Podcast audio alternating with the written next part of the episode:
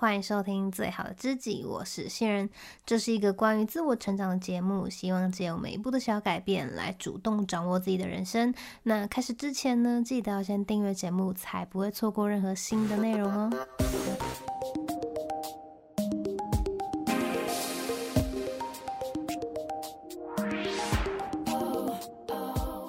你心中有一些想要尝试但却迟迟没有去做的事情吗？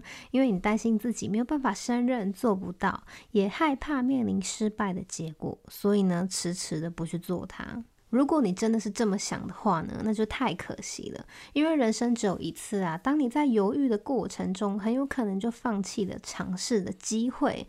那有一些事情呢，它是需要时机的。当你错过了那个时机，就回不去了。如果你真的很担心失败，你可以想一想，一直避免尝试会有什么样的风险？什么？避免尝试也有风险？是啊。不尝试本身就是一种选择，等于你选择了放弃。这样的话呢，这件事情就很有可能变成是你的遗憾，心中的挂怀。等到你年老的时候呢，再去跟儿孙们感叹，当年如果我有做什么什么决定就好了。但是这样的感叹呢，并没有办法改变结果。如果要改变结果的话呢，就要先改变现在的选择。那我们从另外一个角度去思考，如果我去尝试，但是失败了会怎么样？失败的当下可能会觉得很痛苦，甚至是感到绝望。但是你也因此知道自己的极限以及强弱项在哪里，你会对自己有更清晰的认知。这其实也是一种自我探索的过程。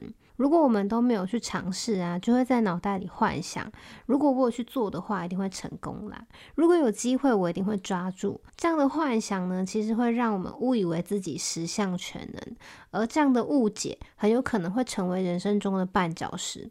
因为你会在关键的时刻发现自己好像没有想象中那么厉害。例如，真的有一个机会掉到你的面前，或者是有一个挑战非你不可，一定要去做的时候，你会发现自己可能在心态上过不去啊，或者是能力跟不上。这时候的冲击才是更大的，因为这就是现实跟理想的差距嘛。其实任何事情它都是需要学习的，没有人天生就会某项技能。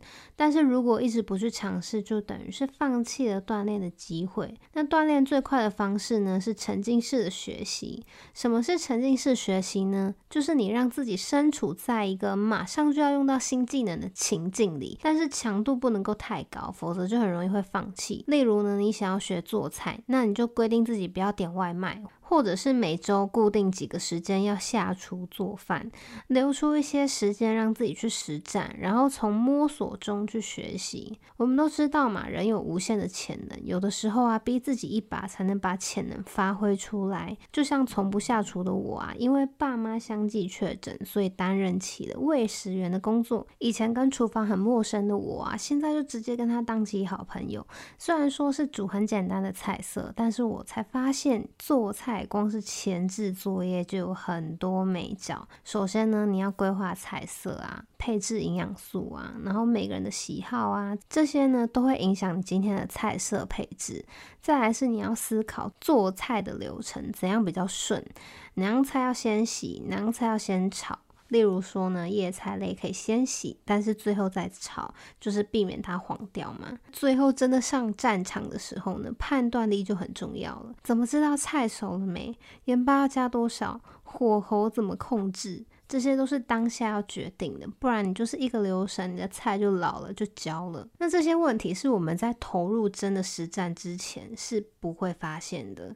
如果我们没有真正去做，一直停留在幻想里啊，我们就解决不到真正的问题，反而会一直认为自己好像什么都办得到。人类本身就其实会趋吉避凶，所以如果我们觉得一件事情太困难或是太复杂，我们下意识的就会想要选择逃避或是放弃。但是如果我们一次只解决一件事，那么大大的问题总有一天会被解决，因为问题往往都是由小事累积下来的，一次次做错的决定就导致了事情最终的发展不如预期嘛。所以当我们冷静下来啊，一次只解决一件事情，也许很慢。但是总有一天会解决的。所以事情真的做不到吗？或许只是还没有被逼到而已。